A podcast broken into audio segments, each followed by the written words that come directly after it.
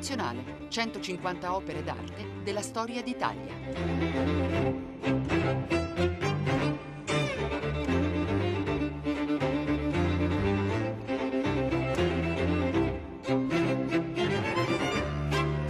Buongiorno da Luca Scarlini dal Museo Nazionale di Radio 3. Entrate immediatamente nella sala del reale o dell'immaginario, spazi e situazioni tra realtà, illusione e trasfigurazione da cui si accede per la consueta porta che è museoradio3.rai.it con l'immagine in primo luogo e le informazioni.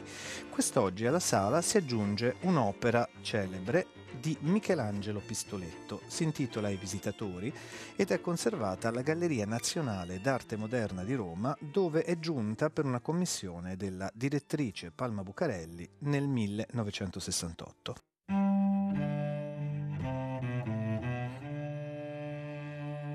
Ce la porta Rossella Caruso che ci racconta come Michelangelo Pistoletto ha segnato l'arte in Italia e in Europa tra anni 60 e 70 con una riflessione sulla visione e sulla astrazione unite.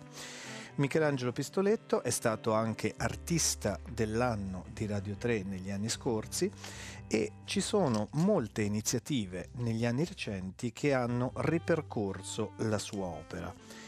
Peraltro, la Galleria Continua di San Gimignano ha presentato negli anni scorsi una serie di approfondimenti specialmente sull'inizio del suo lavoro, quello che lo porta ad arrivare a questa idea di lavorare sull'acciaio lucidato, ehm, soprattutto le prime opere, la ricerca sull'autoritratto, in cui vi sono anche queste opere sul nero specchiante che si intitolano Il sacerdote e il santo, che risalgono alla fine degli anni 50, e Prima dello specchio è il titolo che queste mostre fatte a San Gimignano dalla Galleria Continua assumeva, perché lo specchio nell'opera di Pistoletto ha un ruolo fondamentale, come verrà raccontato, nella possibilità di unire astrazione e realismo in un'opera che include lo spettatore all'interno del suo meccanismo.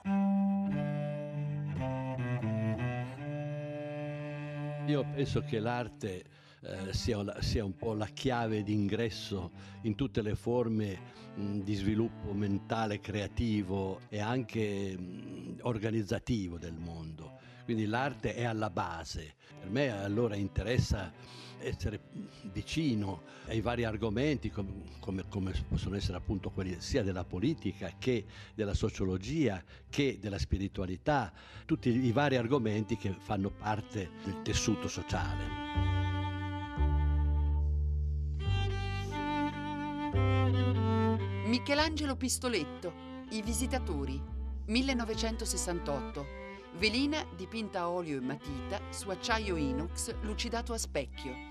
Due pannelli di 220 x 120 cm ciascuno. Roma, Galleria Nazionale d'Arte Moderna.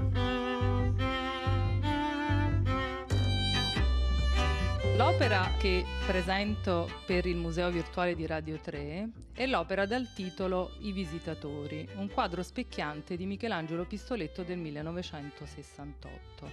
È un'opera seminale sia rispetto al percorso artistico di Pistoletto, sia contesto, nell'ampio contesto delle arti visive, vale a dire che è un'opera che segna un momento particolare della storia dell'arte e che riflette tutta una serie di processi e di determinazioni che la caratterizzano. È un'opera che viene commissionata direttamente dall'allora soprintendente Palma Bucarelli nel 68 a Michelangelo Pistoletto, artista italiano nato a Biella nel 1933. È un'opera che è ideata almeno come soggetto, quindi propriamente come soggetto, per la Galleria Nazionale d'Arte Moderna ed è il primo lavoro di Pistoletto entrato nella collezione del museo. Pistoletto stesso la descrive in una lettera che indirizza proprio a Palma Bucarelli. Il quadro, il quadro specchiante, è composto da due pannelli e dato che non esistono lamiere più larghe di centimetri 120, i due pannelli saranno leggermente staccati l'uno dall'altro, come quelli di Venezia. Il titolo è i visitatori.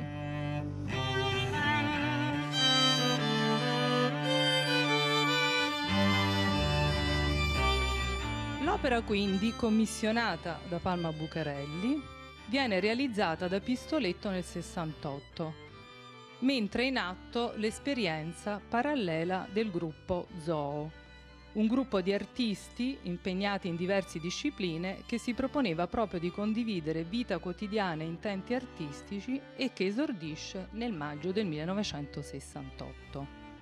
In questo quadro specchiante, ciò che Pistoletto offre al nostro sguardo è tautologicamente l'immagine di due visitatori in posizione eretta, una figura femminile sulla sinistra e una maschile sulla destra.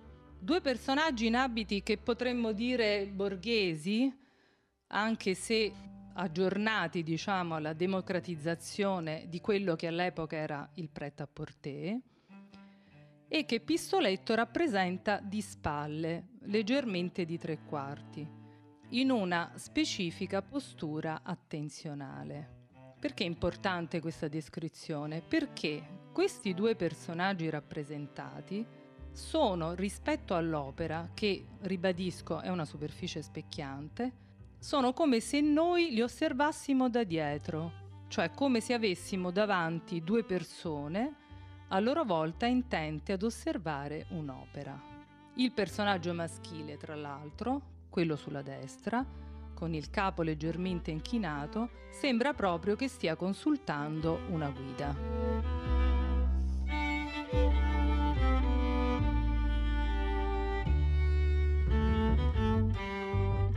La natura intrinseca dell'opera di Pistoletto, un quadro specchiante, determina in realtà molteplici visualità e punti di vista. In quanto noi osservatori, mentre guardiamo l'opera di Pistoletto, siamo intercettati dalla superficie riflettente che dunque ci restituisce anche la nostra immagine. Un'immagine che è contestuale a quella dei due personaggi rappresentati. Nel contempo, il qui ed ora della rappresentazione e quindi della visione rovescia le consuete condizioni di visibilità dell'opera in uno spazio espositivo. Perché quest'opera di Pistoletto poggia direttamente sul pavimento del museo e quindi anche del museo virtuale di Radio 3, in quanto è costituita da una superficie specchiante e quindi riflette e include lo spazio circostante nel quale è collocata, cioè l'ambiente espositivo. I due personaggi, l'uomo e la donna, rappresentati a loro volta come se guardassero verso lo spazio della, della galleria del museo, sono sovrapposti, potremmo dire, a due pannelli riflettenti e quindi più che guardare in modo finzionale a delle opere, quelle già presenti nello spazio virtuale del museo, riflettono lo spazio circostante.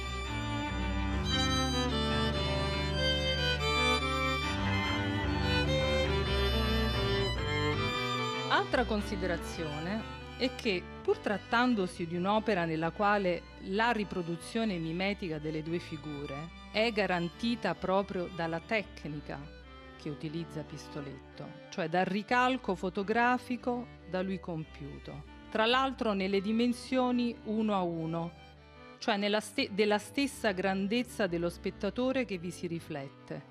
Ciò nonostante, noi, visitatori, non ci troviamo di fronte a dei ritratti. Non sono dei ritratti perché i volti dei due personaggi sono solo parzialmente visibili e quindi non se ne coglie la fisionomia individuale, piuttosto si coglie una più generale omologa appartenenza tipologica e di genere. Quindi sono una tipologia specifica, quella dei visitatori del museo.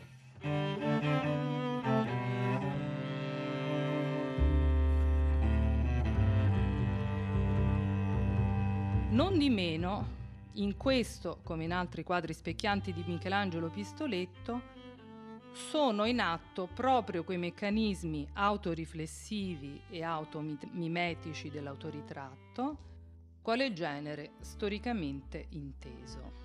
Ma in questo caso è l'osservatore che, vedendosi vedere riflesso nell'opera, ne disvela i processi della rappresentazione e della dimensione concettuale. Il mio lavoro è, consistito fin dal principio nella ricerca di identità, di capire chi sono io e cercando di capire chi sono io sono riuscito finalmente a capire un po' che cos'è il mondo, perché ho trasformato il quadro in specchio.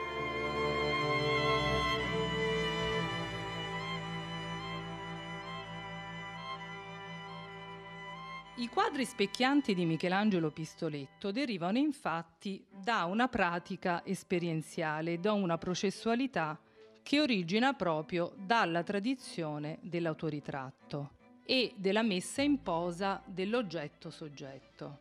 Nella seconda metà degli anni 50, all'inizio del suo percorso artistico, Pistoletto si concentra sul tema dell'autoriflessione e, come i pittori di tutti i tempi che si sono misurati con la verosimiglianza, lavora con l'ausilio di uno specchio, uno specchio posto al suo fianco che gli consente di dipingere la propria immagine sulla tela.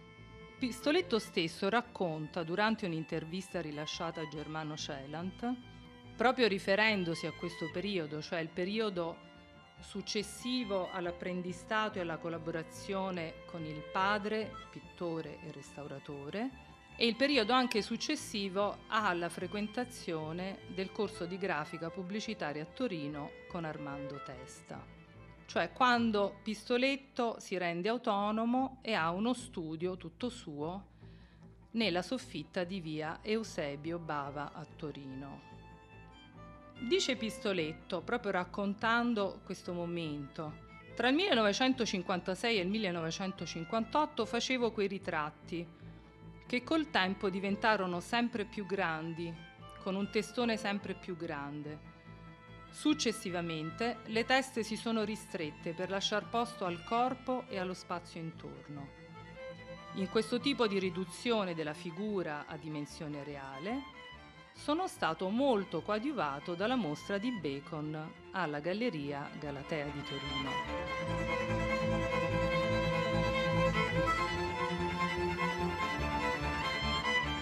Continua Pistoletto. Vedendo Bacon ho percepito che il mio problema, il mio dramma era già lì, dichiarato, di un uomo alla ricerca della propria dimensione e del proprio spazio. Una gabbia di vetro impenetrabile in cui l'uomo viveva in uno stato talmente drammatico da essere soffocato, da non aver voce e spazio. Era un uomo bloccato quello rappresentato da Bacon, braccato, malato, distrutto e angosciato, splendidamente dipinto, ma in questo stato terribilmente isolato.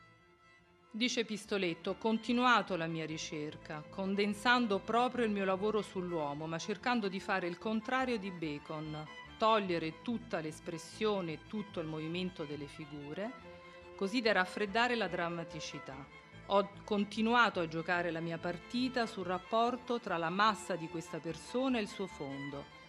Così sono arrivato ai fondi d'oro, ai fondi neri. Facevo fondi che volevano essere luce e fondi assolutamente automatici e inespressivi, cioè fondi decorativi anonimi e da questa anonimità del fondo mi aspettavo di vedere accadere qualcosa.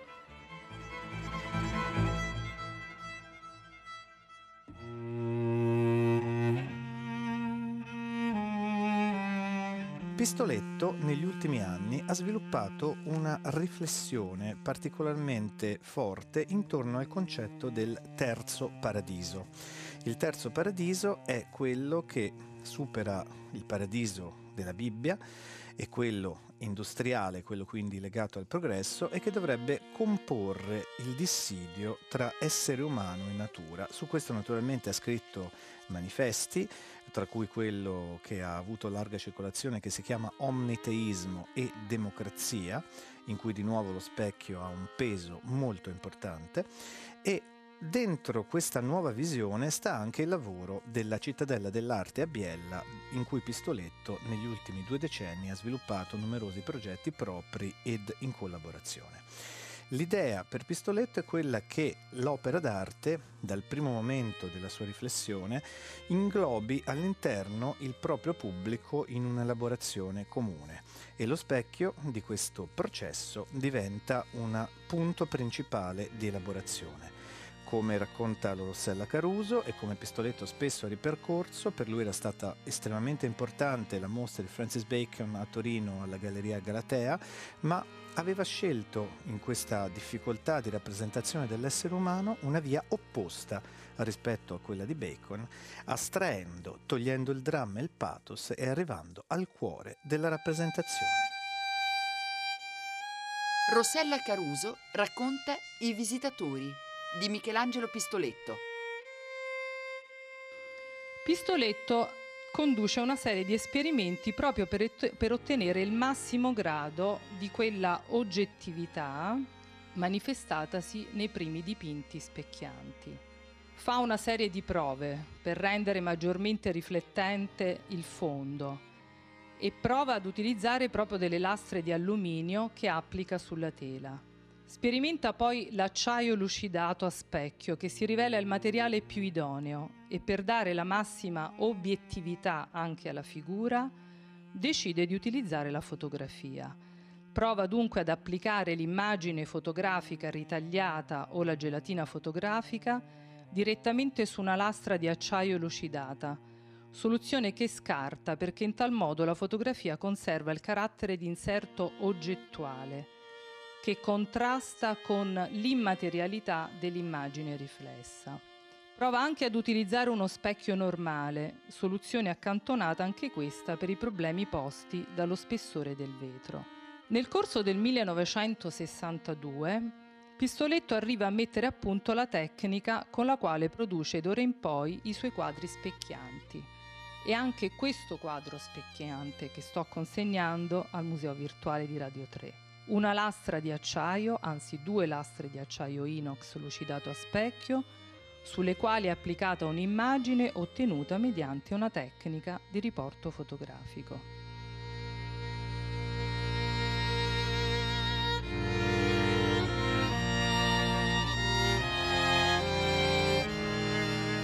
Nei quadri specchianti di Michelangelo Pistoletto, dunque, la dimensione pellicolare propria della fotografia viene trasferita sulle veline, fatta aderire alle superfici riflettenti, alludendo quindi anche nel medium alla dimensione contingente e attimale dell'immagine, che è un aspetto proprio dell'autor- dell'autoritratto, che si completa nell'opera con il concorso degli osservatori. Nelle opere di Pistoletto gli osservatori sono parte dei quadri specchianti perché si riflettono nell'opera e nel contempo ne dilatano i confini spaziali e concettuali.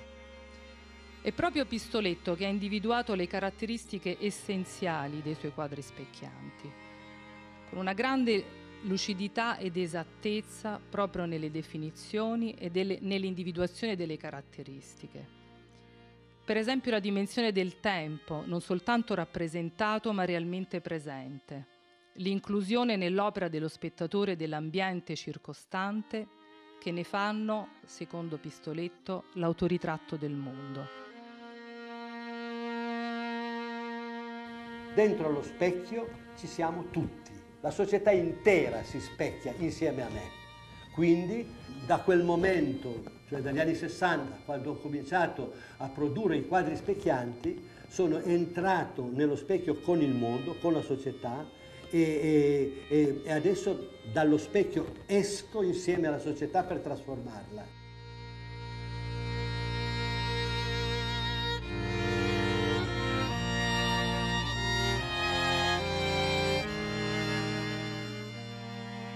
I quadri specchianti di Pistoletto, dal primo quadro specchiante che si data al 61, sono quindi una costante interrogazione del sé, esercitata da Pistoletto in maniera esperienziale e, tra l'altro, cosa molto importante, attraverso la frontalità della propria immagine.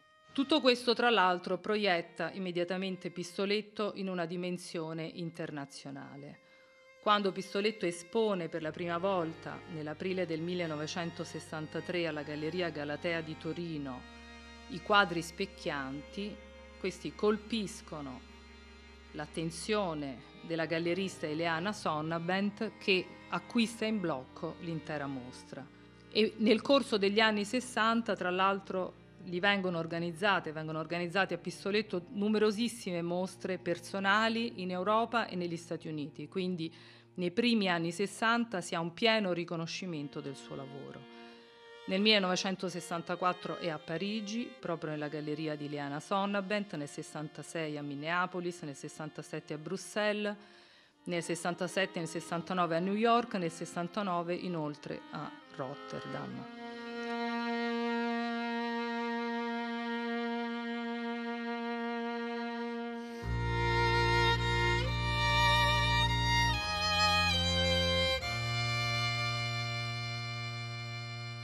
Ma torniamo un attimo all'opera che consegno al Museo Nazionale, Museo Virtuale di Radio 3, l'opera I Visitatori, dove la scelta del soggetto, nella sua letteralità, di fatto evidenzia in maniera molto particolare i processi proprio della visione e evidenzia anche qualcosa che nel frattempo era cambiato, cioè la percezione dell'opera nello spazio espositivo, le considerazioni che venivano fatte proprio rispetto al museo, alla natura specifica del museo, e che di fatto vengono riformulate proprio nei quadri specchianti di Pistoletto, in questa reciproca relazione tra l'immagine specchiante e l'immagine reale.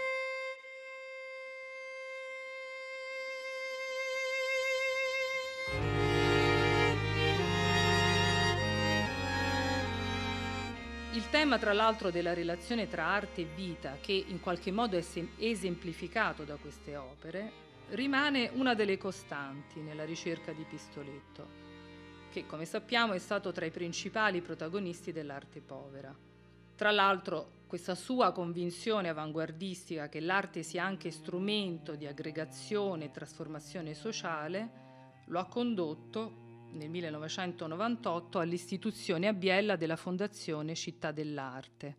Città dell'Arte è ospitata, come sappiamo, in un complesso di archeologia industriale, un ex opificio laniero, ma è sostanzialmente un grande laboratorio dove l'arte è posta in relazione ai diversi settori della società Così come mi dicevano negli anni 90, quando io ho cominciato a parlare della città dell'arte, eh, luogo di trasformazione, eh, mi dicevano sì, bravo, bravo, ma tutta utopia. Oggi non lo dice più nessuno, più nessuno dice utopia perché si accorgono tutti che ehm, se c'era un'idea utopica, l'idea utopica si sta trasformando sempre di più in una realtà pratica.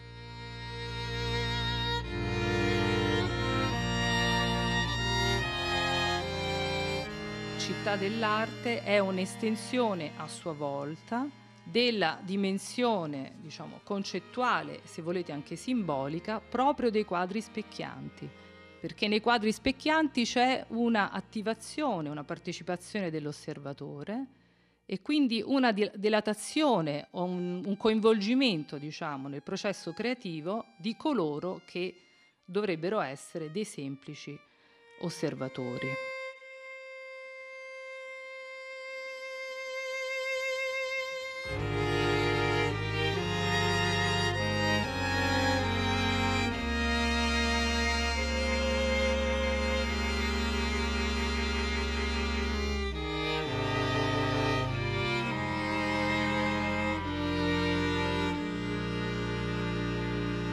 Per vedere le opere esposte nel nostro museo e per saperne di più, museoradio3.rai.it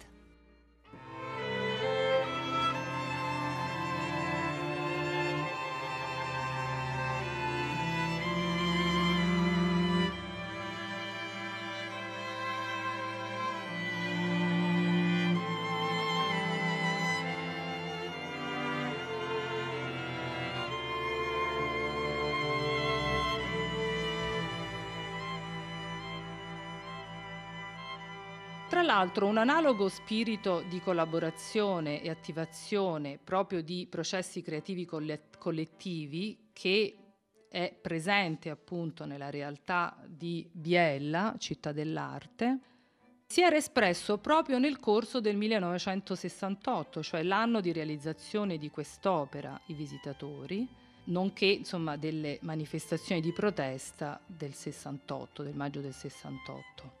Qualche mese prima della realizzazione dell'opera, nel febbraio del 68, Pistoletto è protagonista a Roma questa volta in una mostra personale presso la Galleria di Fabio Sargentini Lattico e per l'occasione realizza assieme a dieci giovani registi torinesi altrettanti film che vengono proiettati l'ultimo giorno dell'evento espositivo.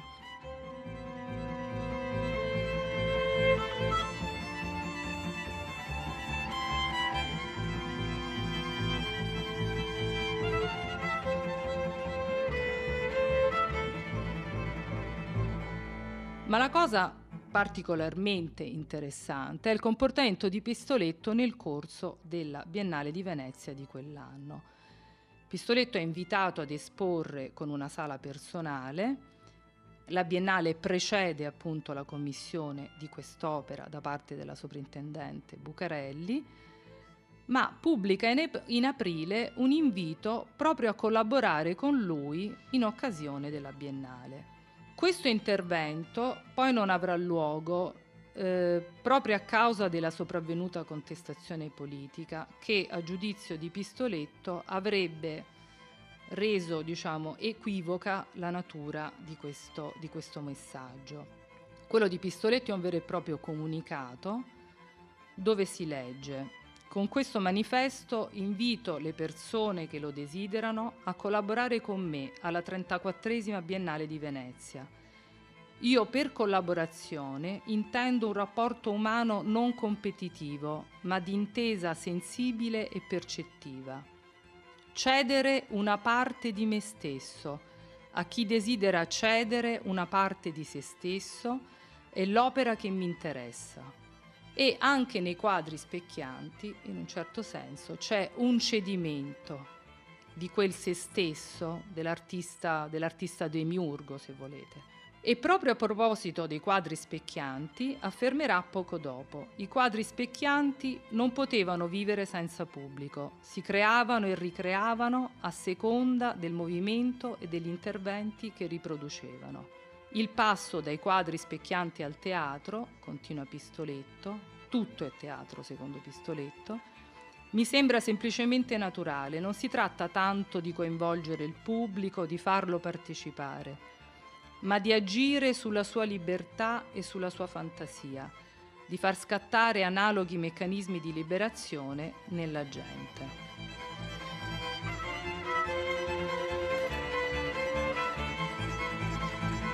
Rossella Caruso racconta I visitatori di Michelangelo Pistoletto.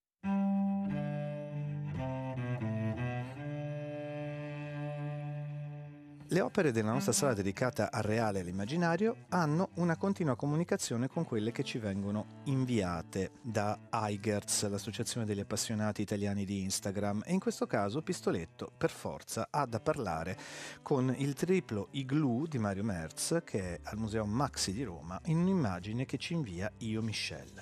La relazione tra i curatori, i direttori dei musei e gli artisti nel Novecento italiano ha seguito una propria vicenda spesso particolare e nel caso di Pistoletto è uscito da poco in libreria un libro a cura di Maura Pozzati con interventi di svariate studiose che si intitola Artiste della critica, in cui si parla appunto di figure rilevanti dell'arte del Novecento e peraltro anche di Palma Bucarelli che viene raccontata da Rachele Ferrario.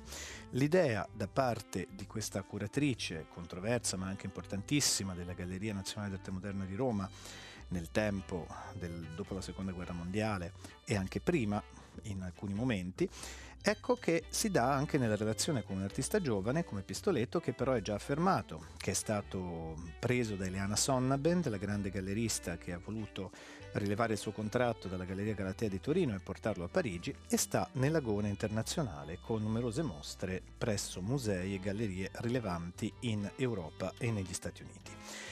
La relazione quindi tra curatore e artista è quella stessa che Pistoletto volle, con altri artisti della sua generazione, rendere sempre collaborativa. È notorio che Pistoletto spesso realizzò le proprie opere insieme al gruppo Zoo alla fine degli anni 60 a cui appartengono i visitatori e questa idea dell'arte collaborativa, cooperativa è quella stessa che Pistoletto e gli altri esponenti del gruppo torinese Arte Povera praticarono anche in eventi inediti per la storia dell'arte italiana, come la famosa Fashion Beat Parade tenuta alla discoteca Piper di Torino nell'ottobre del 1967 in cui sfilavano dei vestiti creati da Piero Gilardi, da Alighiero Buetti, indossati da Gilberto Zorio e allestiti dentro la struttura dove anche Pistoletto poco dopo presentava delle performance da discoteca specialmente pensate per il Piper. Quindi un mondo di grande energia in cui curatori,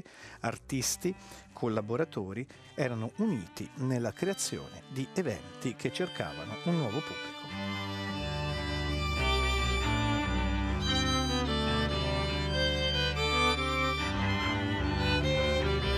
A me sembra che i quadri specchianti di Pistoletto si ritrovino nel percorso appunto della storia delle arti visive tra due opere, anch'esse seminali, molto lontane e sono appunto Las Meninas di Diego Velázquez del 1656 e Le Tandonnées di Duchamp opera che ha avuto una lunga gestazione tra il 1946 e il 66.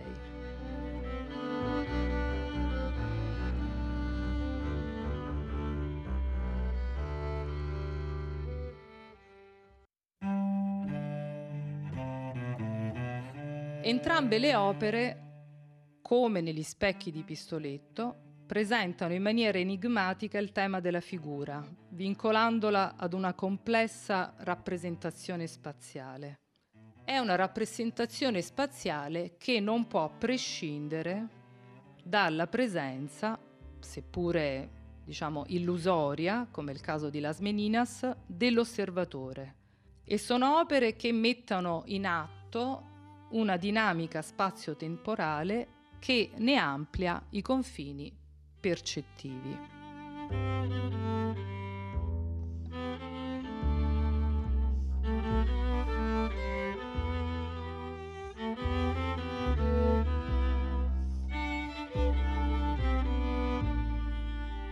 Di fatto, gli anni di elaborazione dei quadri specchianti di Pistoletto che abbiamo individuato, diciamo, nei primi anni 60, registrano la pubblicazione di eh, saggi altrettanto significativi proprio per la comprensione di fenomeni che potremmo definire filosofico-visivi. Per esempio, non si può non ricordare che proprio nel eh, 1967 viene tradotto in italiano Le mots et les choses, le parole e le cose di Michel Foucault, che era stato pubblicato da Gallimard nel 66 e che contiene una lettura diciamo imprescindibile proprio dell'opera di Velázquez Las Meninas.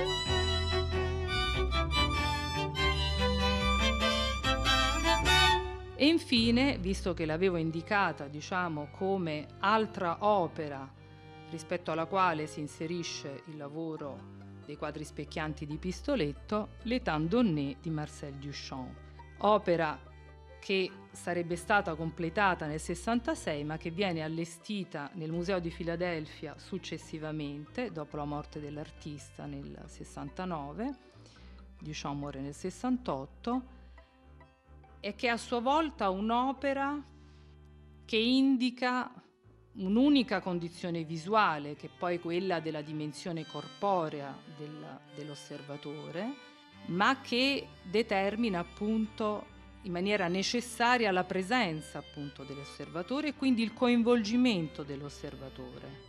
quella di Duchamp, Le Tandonnet, è un'opera, è un'opera ambiente che di fatto riconfigura il paradigma del museo, così come lo riconfigura necessariamente il quadro specchiante di Pistoletto, e tanto più con la rappresentazione di due personaggi che sono due visitatori.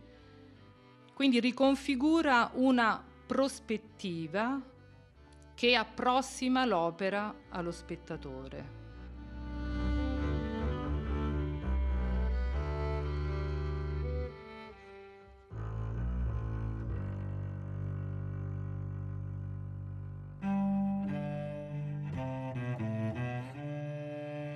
C'è anche da dire che se il quadro specchiante, appunto i visitatori, è un modo di esperire il mondo, è anche qualcosa che l'artista in qualche modo non riesce a controllare del tutto. Cioè l'aspetto eminentemente visivo dell'opera non può essere controllato dall'artista in quanto entrano in campo visivamente anche i visitatori che si riflettono nel quadro specchiante.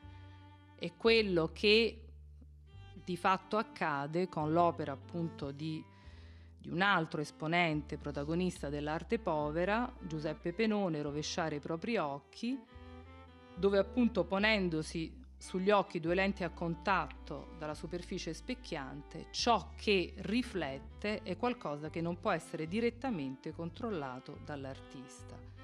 Quindi c'è una libertà da tutti i punti di vista, la libertà dell'artista che cede una parte di creatività agli osservatori dell'opera e anche qualcosa di assolutamente imponderabile che quindi necessariamente riconfigura proprio lo spazio dell'arte.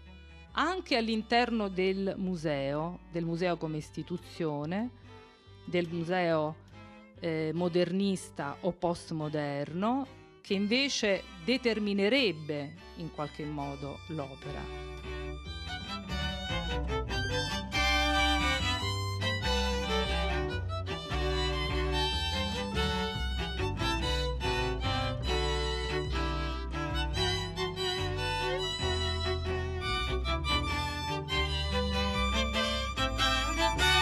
Visitatori, quadro specchiante di Pistoletto, è un'opera che si rinnova costantemente. Tra l'altro con uno scarto che neanche viene del tutto percepito, proprio perché le due figure rappresentate anche negli abiti non vengono percepite come qualcosa di molto lontano. Si rinnova costantemente questo senso anche un po' spiazzante di chi si ritrova davanti appunto al, all'opera perché il meccanismo della riflessione può sempre attivarsi, seppure, come direbbe Marco G, nella surmodernità del museo contemporaneo, dove di fatto si muovono figure, uomini diversi da quelli che hanno abitato il museo alla fine degli anni 60 sono nuovi flaner dominati da una inevitabile disattenzione, ma continuamente intercettati dall'opera di Pistoletto.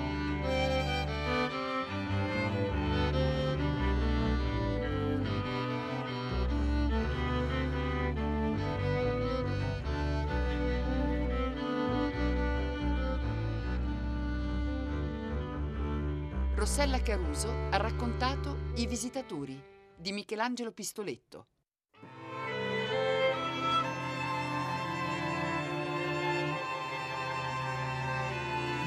La relazione con il mondo dello specchio ha visto anche in Pistoletto, che di questa figura ha fatto uno degli assi portanti della sua opera, un momento anche di separazione, se si vuole. Nel 2011, alla Serpentine Gallery di Londra si è tenuta una mostra intitolata The Mirror of Judgment, quindi lo specchio del giudizio, a cura di Hans Obrist e Julia Piton Jones, in cui l'artista ha preso un martello e ha cominciato a distruggere in una performance molto affollata con il pubblico che lo osservava gli specchi che sono sempre stati il nodo della sua riflessione. E in quell'occasione, nell'intervista che sta all'inizio del catalogo, citava come proprio momento di grande rilievo eh, nella propria esperienza la visione di Piero della Francesca, da cui aveva compreso per la prima volta che un artista potesse essere allo stesso tempo astratto e realistico e che i due elementi potessero quindi convivere. In questo specchio del giudizio, la distruzione, la rituzione in frantumi degli specchi poneva una nuova e diversa visione che è testimoniata nel catalogo in delle fotografie che narrano cosa diventa lo spazio dopo la distruzione degli specchi, perché naturalmente i frammenti continuano a riflettere quello che è il risultato dell'azione all'interno del luogo dato e i suoi simboli, le grandi trombe alpine o tibetane, eh, i labirinti, l'infinito che fa parte della sua riflessione su omniteismo e democrazia continuano a far parte del suo mondo artistico che negli ultimi anni torna specialmente d'attenzione con numerose mostre e riflessioni critiche in Italia e fuori Italia. Qui si conclude la puntata di quest'oggi di Museo Nazionale in cui Rossella Caruso ci ha portato i visitatori di Michelangelo Pistoletto dalla Galleria Nazionale d'Arte Moderna di Roma. Un saluto da Luca Scarlini.